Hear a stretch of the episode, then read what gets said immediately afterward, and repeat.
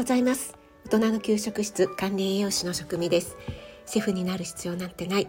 簡単なものでいいからあなたが楽しんで作るのが一番。それが家庭料理です。そんな思いで配信しています。はい。発酵食品のメリット大きく分けて4つについてちょっと間空いてしまいましたけどもお話ししてきました。え昨日おとといですね発酵食品発酵させることによって保存性がアップするよというお話をしました。腐敗しやすいね、えー、生の牛乳とかそれから魚とか肉なんかも発酵させることによって長持ちするよというね保存性がアップというお話をしましたし昨日はですね朝ライブで酵食品は腸内環境だけではなくてお口の中ですね口腔内環境も整えてくれるような働きがあるというようなねお話もいたしました。えー、一番最初ですね。もうだいぶ前ですけども発酵させるだけで栄養価がアップする。そして2番目としては有益な微生物がもう本当に多数存在する。というようなねお話をしました。今日は最後ですね。発酵させることによって味や風味が良くなるというお話を少ししたいと思います。味や風味が良くなる。皆さんいかがですか、えー、まず一番わかりやすいのが調味料なんじゃないかなと思います。味噌とかね醤油。本当にねこう美味しそうな 食欲をそそる香りがしますよね。これは原料が微生物の力で分解されて発酵する途中でアミノ酸とかイノシン酸とかグアニル酸っていったねそういったうまみの成分。それがね、えー、生まれるんですよね。それが発酵食品独特の香りだったりうまみの成分になるわけなんです。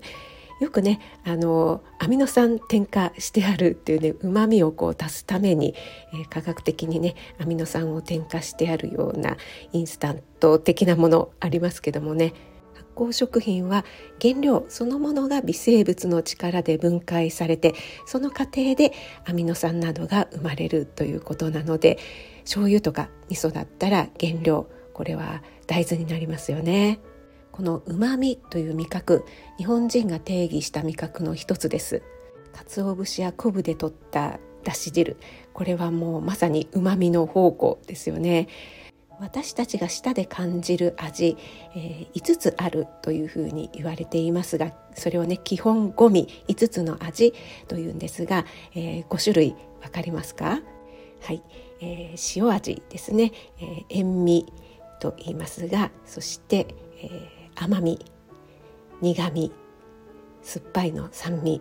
そして5つ目うまみこのうまみが加わって基本の5つの味基本ごみというふうに言われています。発酵することによってこの独特のうまみとそれから香りが得られるということでね日々の食生活に取り入れていきたいですよね。はい、今日は発酵食品のメリット4つということで最後の味や風味が良くなるうまみについてお話しいたしました。はい、そして最後にお知らせを一つさせてください、えー、私はですね以前からお味噌汁をすごく推してるんですけどもお味噌汁だけではなくていろいろなね料理の隠し味に味噌を結構使っていますそんな味噌好きの私日本人といえばねやっぱり味噌汁だよねって思いますよね。ということで新年度4月からですね第1土曜日のみ月に1回インスタライブと同時配信でお味噌汁を作る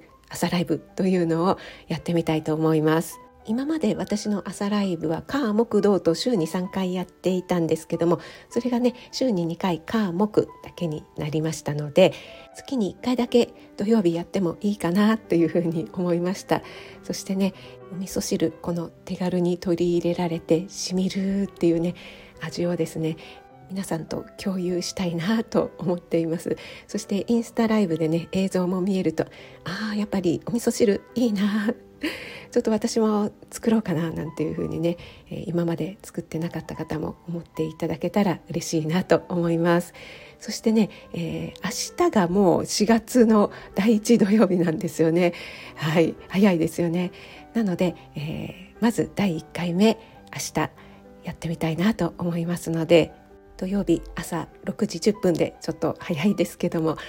お越しいただけたら嬉しいです。お待ちしています。